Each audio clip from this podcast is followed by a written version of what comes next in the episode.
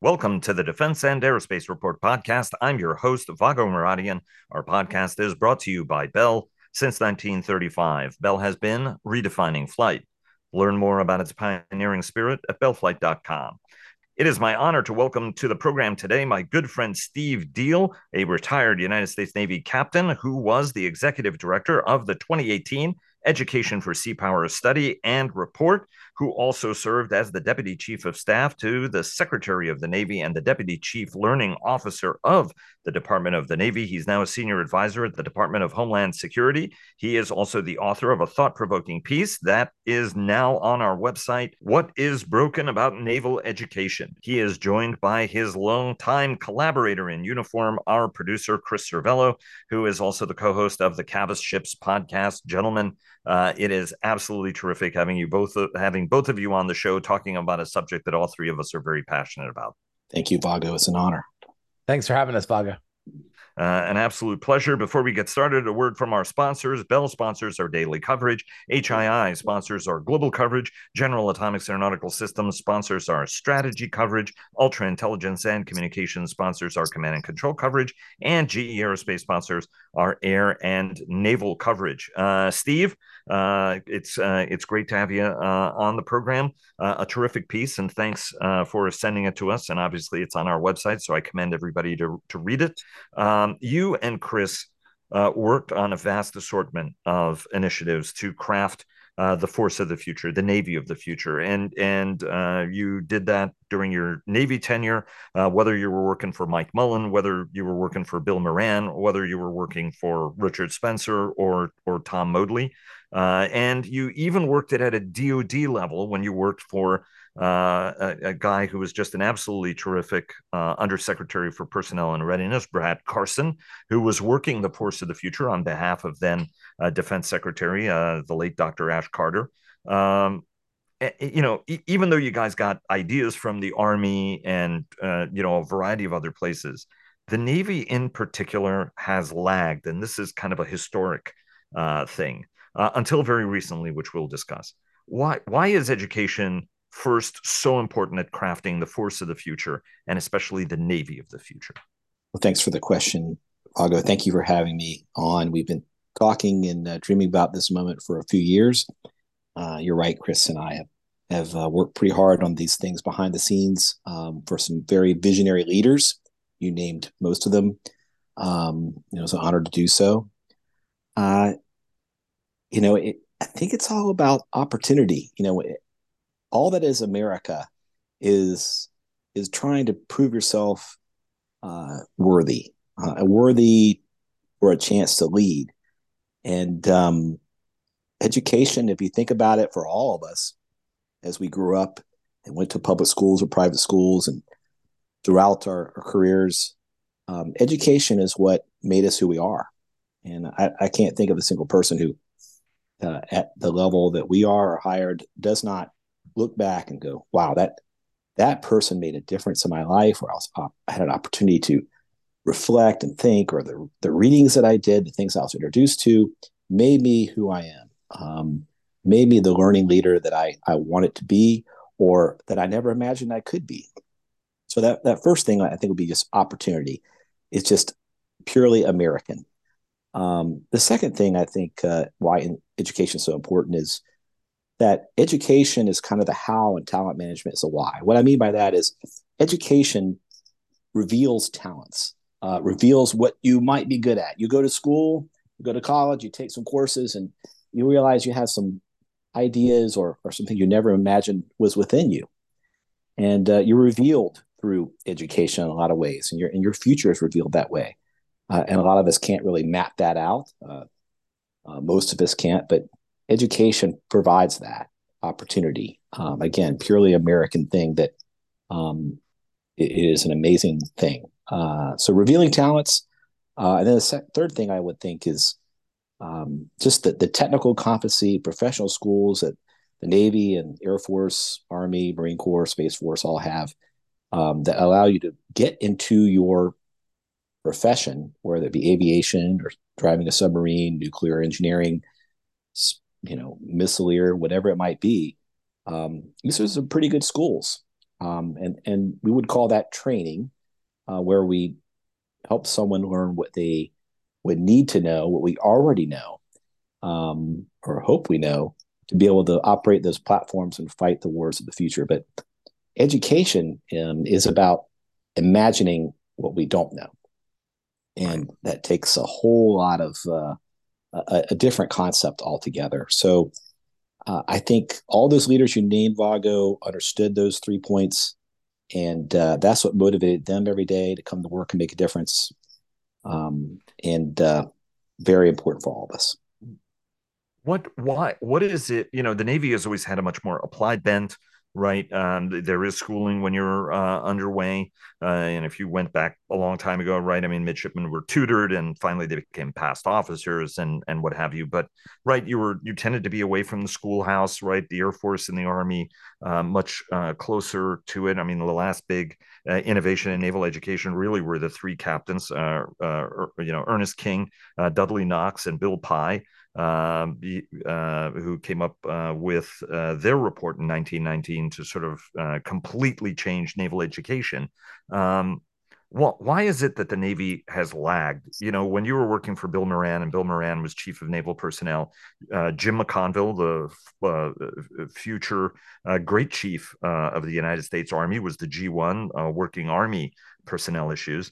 Uh, and yet you found the absorption of some of these ideas that Jim was working to be difficult. Why, why is the Navy lag behind the other services so badly in this field? Well, I'm, I'm not one to, to judge about lagging uh, uh, the other services. I think each service has their own, um, you know, high points and others. Uh, I would say for the Navy, we, we're a platform based organization you know everything you learn from professional schools on is about how to operate that aircraft submarine surface ship whatever it is and um, learn it uh, like the back of your hand. Know your ship know your people. You probably heard that before. But knowing that ship and knowing understanding its warfighting capacity and knowing how to operate it uh, in harm's way uh, that is the number one thing that uh, the navy asks us to do. Unfortunately it's also something that probably prevents us from approaching the, the infinite nature of education as uh, and appreciating what it is. I'd say also the the way we approach requirements from the top down regarding uh, platforms. You know, we we have uh, APIs, we have uh, CEPs, we have all these different uh, acronyms and measures for how those platforms would perform in combat. But how do we measure uh, education? Uh, how do we measure return on investment? And uh, you know, when Chris and I were working on this for Admiral Moran, we we went far and wide. Uh, we went to GE Crotonville, talked to them at their campus. Uh, we went to Merck. Uh, we went to Deloitte. We went to um, Microsoft, many other places, and the same question was asked everywhere. Vago was, how do I measure return on investment? And uh, I will never forget, Chris, you probably remember this when we were with Admiral Moran at at Crotonville. We're sitting there at the table, this beautiful place where it's all, you know, everything is is designed for the most immersive and impactful learning experience. And a, a group of bright faced young people came through the door, by 30 or 40. And I said, Who are those people? They come through and, you know, they're bouncing in. Like, that's the cohort for the whatever junior executives program, whatever it was. And I'm like, Well, how do you keep those people in? And this is my old mindset talking and and the uh, kind of the the provost of the Crotonville campus said, "Why would you build fences for this? Why would you keep them in?" And I never forgot that. Right. Um, and, and, that uh, I think, you know, turned my head around a little bit, and everybody else at the, at the table, but also made us think, "Wow, we we're kind of uh, in, encapsulated by that that naval mentality of well we have to keep people in order to do the things we do in order to fight and win using the platforms we have. Um, completely different outlook than they had and it, it changed mine. Fascinating uh, to see um, how uh, some uh, you know employee uh, education uh, the opportunities, how you reward it, right? I mean, at the end of the day, it ties to the personnel system. Uh, you know, do you have the time in order to be able to do it? Is it valued Uh, you know, I mean, a lot of people are looking at this and saying, "Hey, wait a minute, does it help my promotion uh, or not?" Chris, I want to uh, bring you into the discussion. You graduated from the United States Naval Academy. You also went to the Naval Postgraduate School, uh, which is one of the finest educational institutions that the Department uh, Department of Defense, and in fact, the nation uh, has. you were lucky to to attend when you were a junior officer. Um, from your standpoint, how did we get here? Right? uh, how did we get here? Because the Navy has no shortage of smart people, nor actually some of them, you know, true strategists in this game. We know some of them, whether it's Jim Stavridis or Harlan Ullman, our mutual friend, uh, who, um, you, you know, is, is very thoughtful on naval issues, Jerry Hendricks and what have you. How do we get here, Chris, from from your standpoint? Because you have to understand that if you're going to dig your way out of it just to piggyback on what Steve said, I, I, think we got here because we're a service that believes in nothing, right? It's not the first time that you've heard me say this. We are a parochial, as Steve said, platform driven service. We don't have an ideology that nets us together. You, have heard me argue, and those that listen to the CavasShips podcast have heard me argue for many, many episodes where we lack the sea power um, driver that maybe the other services have, right? If you're in the Army, you're driven by land power. If you're in the Air Force, you're driven by air power. Um, those of us in the Navy and navalists would hope that you are driven by sea power, but as a service, we're not. And so then when you talk about education, you have to wonder um, why we devolve into really training or we devolve into career milestone based uh, education um, milestones and not a um, education system and an education continuum that reaffirms and builds a cadre of folks that understand and feed into sea power, right? And so I wouldn't want a service, I wouldn't want everyone to get a master's degree in sea power, but I would want folks to have a master's degree in economics. I would want them to have master's degree in, um, ge- you know, geopolitics or in um, other um, uh, humanities that feed into sea power. But as a service, since we don't really use that as a um, as a guide, um, it's hard to create an education continuum that everybody buys into. And so what you get is you get um, education for education's sake. You get, hey, you're an 03, you need to go get this education, or hey, you're an 04, you've got some time. Um, why don't we send you to the War College? And when you get to the War College, they'll figure out what they uh, they want to send you to. Hey, we've got a gap at um, at the National War College, we need to send a pilot or a PAO or a, you know, pick whatever community you're from. Hey, go to the National War College. And if you're lucky, if you're a Stavridis or a Har- Harlan Ullman or, you know, any of these other folks that sort of stand stand out as uh, the the smart and educated, you figured out a way, or you had sea daddies or sea mamas that helped you find what was best for you. And again, while they're great people and they do great things, it doesn't really help the overall um, education of the Navy. I'll take a breath there, but I mean that, I, as you can tell, I mean, I, I Steve speaks much more uh, diplomatically about it because I mean he really tried to make things happen and change things. But really, what frustrated me the most was that we could not get the Navy to buy into a common ethos um, to then educate to. Um, and until that changes, I think you're going to continue to have these problems. Can, can I add to uh, that? There, yeah, of, of, course. I, I was going to say the Navy does have uh, kind of a very trade approach to to your point, Steve, and your point, Chris. Right, a very trade approach to what it does, um, as opposed to you know highfalutin educated types that have doctors in front of their name, like Doctor Stavridis, Doctor Ullman, or or Doctor uh, Hendricks. Go go ahead, Steve. I just had to felt like I well, had to get. Well, I just think head. of the Robert Frost directive. You know, back out of all this now.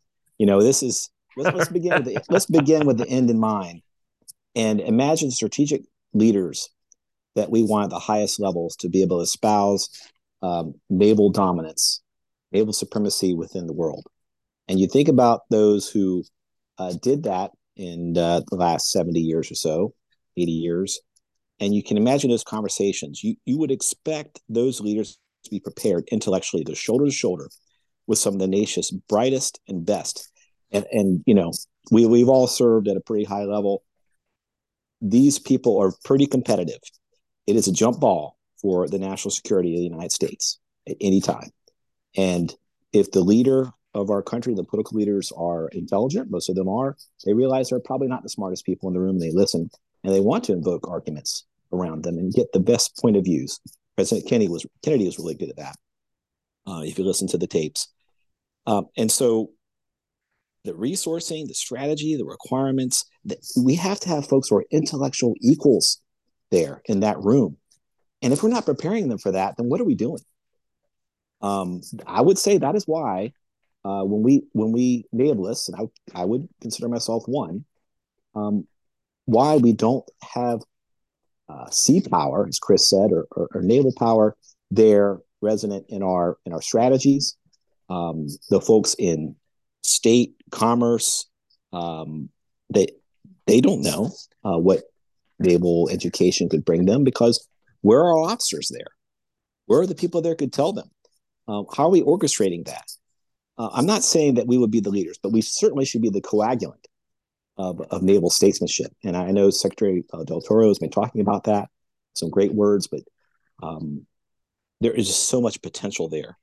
Uh, the Navy doesn't realize what it has. We have, in my article, I talked about the Army officers who tug on my uniform out there outside the wire right. almost all the time. Hey, I went to the Naval War College. We don't realize what we have, what what naval power is to to greater power and grand strategy worldwide, and for the progress of democracy. Um, and we we missed the point, and so we we again, like you said, go tactical, and we're all about platforms, and uh, and that's how we we pick our officers. If you weren't very good at your uh, platform, you're not going to succeed. Right. Roger that. Probably good, but at some point there needs to be a transition uh, to strategic leadership, so you can have those folks who can go shoulder to shoulder with those who are really leading this nation. And uh, I'm not sure we're there. Um, let me uh, ask uh, Steve uh, and and then uh, Chris. I've got a couple of questions for you uh, in a moment. You know, you noted that uh, Navy Secretary Carlos Del Toro does deserve credit for quietly releasing a report that actually may be moving uh, the service in the right direction, right? And and a lot of these things are often released with great fanfare, and then every once in a while you have something very important that actually doesn't have uh, you, you know, as much fireworks going off uh, around it. Um, what did uh, Secretary Del Toro get right uh, in in what he just released? Because I think there are many people who don't even know that this thing has been released. Actually, right. Well, you know, he called it naval education strategy, and he dropped education for sea power. I understand that. Um, uh, a lot of political wins, as I said in my piece, over time. Um, you know what we did in the past was was an apolitical effort. Um, Chris, you can back me up or not on that, but you know this is a, you can draw a straight line from what we were trying to do with uh, Admiral Moran all the way down to uh, education for sea power. Um, and I my hats off to Secretary Del Toro for picking this up. I know there's some pretty strong folks who um, recommended this and uh, have been championing it, and uh, pretty senior officers who are on record saying I only wish I had approached education like I should have when I was in in power. So I'm sure all those those um, you know voices are are there for the secretary. Uh, but he boiled down what we had done in that 470 some page document uh, down to its critical elements. And um, you know, if, if, we were going to restart it or restate it for a, a, new administration, which is a polar opposite of the previous, I think that pro- that proves the apolitical nature of trying to make uh, enable services better for our, our, people and their families and, and understanding the central role of education and talent management. So they say all the right things in the uh, in the strategy. Uh, it's very gratifying to read it, Vago. But um, you know, I, I think that uh, if I were going to give any kind of advice, it would be how what are we going to do and how are we going to do it, um, and what are the measures of effectiveness to do that. And the reason why you have a Pentagon, why it's so close to the Capitol, is the budget. Um, so, what strategy is going to drive that budget, and how are you going to make that happen? Uh, those are the things that really matter. And, and the last thing I'll say on that is, you really got to have someone close to the secretary. If education is warfare enabler like we think it should be, um, then I don't care what you call it, CLO, ABC, one, two, three, whatever. Someone has to be close to him as the owner of that portfolio. And there's so many things that that person can help the secretary with, not just education. Sitting at the table, as I did many times, Chris did, uh, or you know, I listening to the problems of the day, Ukraine or uh, global migration, or what whatever it might be, um, and having someone with that portfolio to be able to provide a lens and a toolbox to be able to go back out and say, okay, well, I've got all these folks who uh, I know through my career in academia, um, bringing them to bear to, to provide uh, a kaleidoscopic effect for the for the secretary as to what could be possible, what not how things are, but uh, what they could be, and um, that's an invaluable thing in those conversations at that level for the secretary to hear. And I, I don't know if it's happening for him or not, but um, I would hope the strategy would get him there, Vago. Chris, uh, your your sense, and uh, you know, I know that uh, you and Chris Cavas, your co-host uh, on Cavas Ships, uh, spend uh, a lot of time analyzing all of this stuff. what's what's your sense on the Secretary Del Toro's effort to move the ball forward? I think it's too little, too late. Uh, unfortunately, I mean, you know, good, good for him that he put it out. But um, you know, we're three years into his time as Secretary of the Navy. Um, I, I think that you know, a secretary or a CNO or really any executive um, is judged by the amount of time they put towards an effort and then the amount of resources in addition to time that they put towards an effort. So to me, one document, one speech does not make um, a strategy, does not make me take something serious. So I, would need to see more time. Um, I would need to see the right people sitting at the table, not just the obligatory, um, you know, rounding up of education advocates. Um, I, I, would want to see money put towards this. Um, and until that happens, it's hard to take that serious. Um, Chris, how much education uh, and and Steve, I want to get your sense on this uh, too. But uh, Chris, because you and I have talked about this, right? Uh, we've all talked about this at one point. How, how much education is enough education? How much is too much? Right? I mean, the Air Force has been reckoning uh, with. I remember, um, you know, uh, the Air Force Chief of Staff General Welsh used to talk about, you know, okay, guys, you know, I'm not sure everybody in this room needs four advanced degrees, right? Um, you know, or or more uh, which kind of is an Air Force hallmark. Um, how much education is enough education or the right education? And Chris, so, why don't you start us off, and then Steve, yeah. get your take.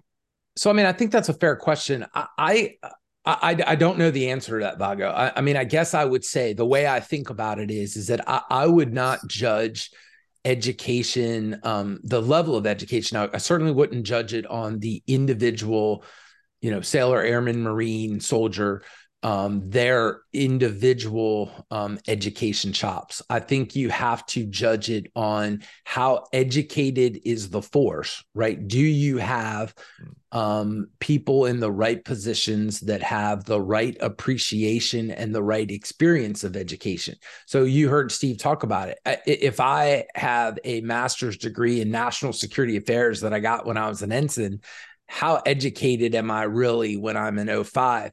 But if I have an appreciation for education and I know where to go and get experts from academia or industry or you know outside or or within the Navy to bring them to bear to um, help me solve a problem I would say that I'm educated, right? I mean, I I am I know where to get education. I know where to get information and I make an educated decision. So one, it's an appreciation for education. Two, it's a an understanding of the necessary resources and the availability of those resources that are part of the decision making. And then I would say it is a um, appreciation for those resources towards some outcome um, that everyone is pulling towards. That to me was what I was struck with when we went around, when we went to Boeing, when we went to Merck, when we went to GE, when we went to others outside of the military.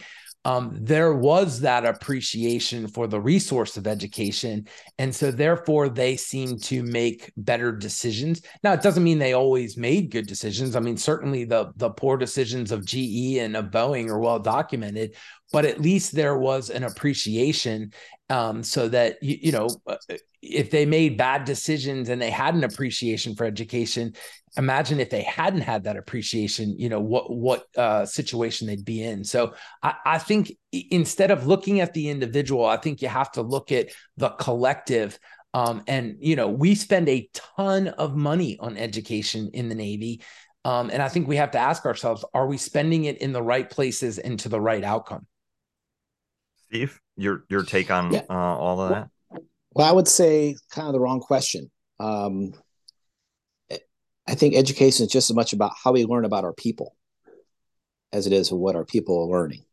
Hmm. And this is the point that I think a, a, lot of folks miss in the stuff we did in 2018, 2019. It's there, uh, but all, uh, all 423 pages of it, Steve. Well, it's well, there. Well, and the five page, uh, you know, decision memo that uh, the secretary signed. Um, it's there where, you know, the whole point is to learn so much about our people that we we identify and groom their specific talents. So those unique skills can create a, deeper bench of senior leaders for our future. And uh, the Army uh, at West Point, uh, another one of our trips there, uh, able to listen to a talent-based branching board they were doing at the time. It was probably 2015 or so.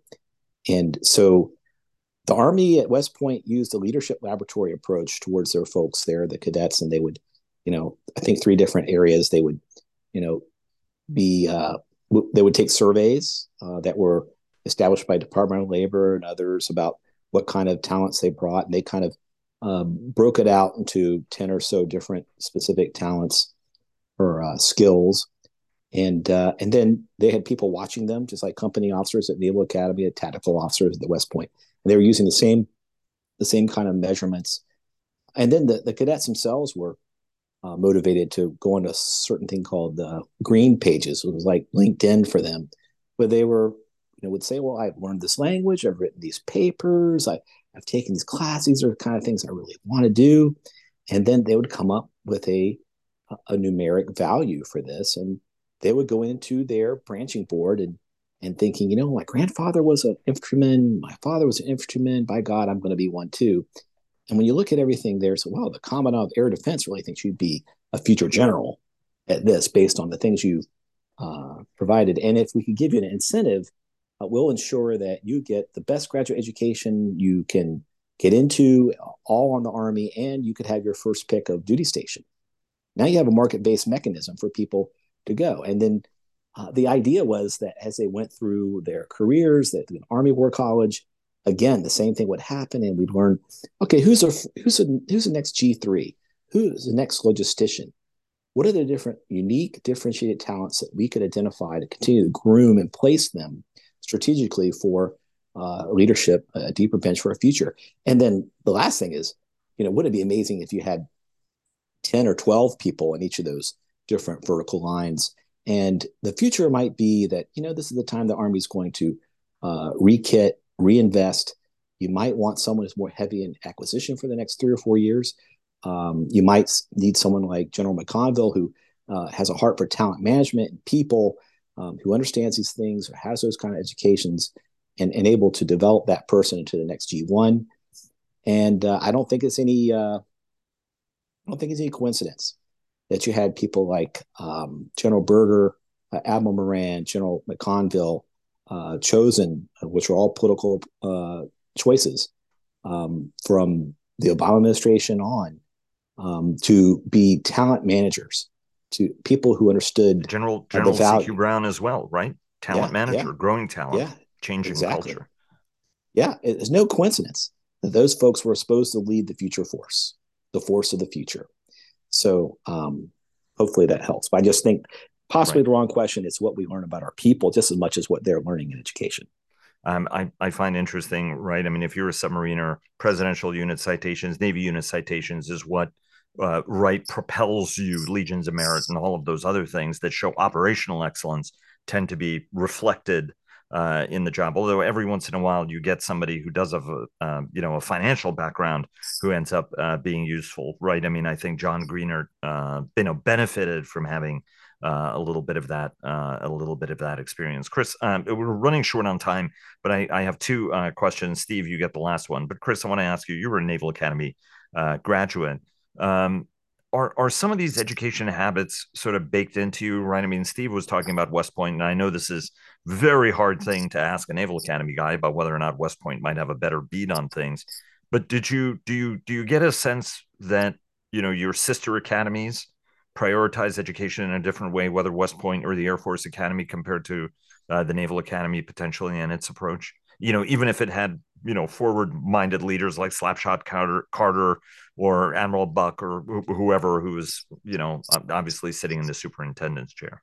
I don't necessarily think it's a matter of school. Uh, I mean, I I feel like the, the Naval Academy prepared me well in the four years that I was there. Um, I, I, guess the question would be is was the Navy then able to take me and carry me forward um, with that foundation that I had from the service academy, right? So, you, you know, um, right. morally, mentally, and physically w- was was there a place for me to continue to grow morally, mentally, and physically in the fleet? Um, and was that important to me as a naval officer um, and for me as a leader? I, I, don't know. I don't know the answer. I I I, I don't think so. Um, I, I, think that the other services may do it better. Um, again, I mean, I think that there it was more important for me to be a better public affairs officer um, and learn the traits of my job than it was right. necessarily for me to continue to grow morally, mentally, and physically. Um, and there are those at the Naval Academy that have criticized the the broader Navy for that, um, and, and, have wanted you know want a better connection between the service schools um, and what is taught at ROTC and what is then expected in the fleet. Um, so I mean, we'll you know we'll we'll have to see where that goes. Uh, I, I, think that uh, was a terrific point. Uh, we're running out of time, Steve. You get the last question, uh, and it's a question that you ask uh, at uh, the end of your piece. When will the Navy know that naval education is no longer broken? I think when it realizes the, the incredible, incredible resources it has already. I mean, I think what Chris just said about Naval Academy. I, I've been mentored by some Naval Academy graduates, and I wouldn't be the person I was without them. I'm not a Naval Academy grad. I, you know, you know my background. My, my parents never would have uh, helped me uh, go to the Naval Academy. I, I, don't. I'm not sure I knew what it was at 16 or 17. Um, all of us get to their places at different times, not always of their own choosing. But the Naval Academy uh, graduates some amazing mentors, and I've been very lucky to be part of them. I, I don't think the Navy realizes the jewel it has in a Naval War College. Uh, those Army officers, like I wrote about, are very excited about it. Uh, the Marines as well. You know, they're picked by a board, Vago. I mean, a real board, a selection board, just like the tanks we have uh, in Millington. In the Navy, we select our folks to go to uh, using another board. It's the whiteboard that sits behind the de- detailer's desk, and right. it's whoever's available. And that's why I went to the National War College. Honestly, I was coming out of Afghanistan as a PRT CO, and it was very uh, convenient. Uh, I had I worked for Chairman Mullen before that, so my family was there. That there's no PCS move involved. Since Steve the National, it wasn't a strategic move for the future of the institution by far. Um, the Marine Corps University, NPS, I think Admiral Rondeau is doing incredible things out there, um, trying to make education mobile and um, and, and, and, make it uh, fit uh, a a naval uh, sea service centric kind of uh, way, but also being uh, open to the other services who really think that is an incredible education, which it is. Um, she's vertically integrated, integrated uh, technology and leadership and strategic thinking in a way that I don't think any other institution does in the United States, and it's kind of unheralded. Marine Corps University. I mean, what can you say? Uh, Commandant Gray uh, there, and and and uh, Krulak, and those.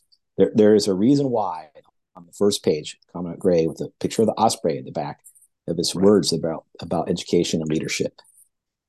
Uh, in a lot, lot of ways, um, what we were writing about and thinking about, uh, we were thinking about the Marine Corps, and um, so uh, ROTC, all the rest. I mean, we, we don't realize what we have, and we we if we would just value it, if we if Admiral Mullen said this at the uh, at the uh, Naval uh, Education Board a few weeks ago, that I was privileged to present. He said, you know, what if we just took one ship and invested that in education and talent management? What would that do? Um, pretty amazing thought. Um, instead of fighting for the dregs of of uh, it being fungible th- that education and talent management is today in, in the budget and has been for a long time, uh, why not fence that off? The Secretary of Navy can do that. Um, right. He or she has that power. And so um, I just realize what we have. We have some amazing sons and daughters from America who want to serve.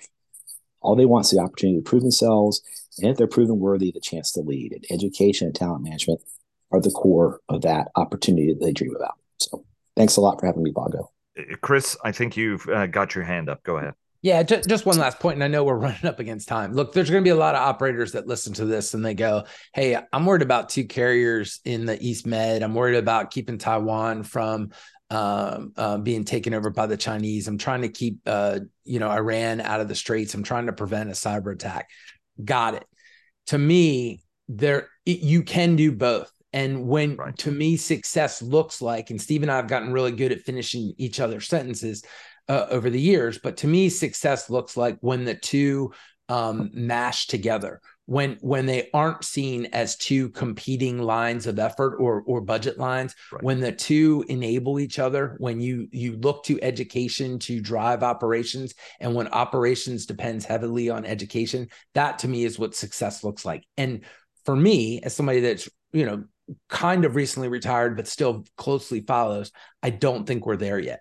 Uh, I hope uh, that this uh, essay uh, is something uh, that helps uh, move the ground in that direction. Guys, thanks very much for joining us. Steve, thanks very much again for coming on the program and for your submission. Again, check it out online. What is broken about naval education? Uh, and Chris, thanks very much for uh, all you do to help keep uh, the defense and aerospace, the, the multiple trains on the defense and aerospace line all on track. Thanks very much to the both of you. Thank you, Vago. Thank you.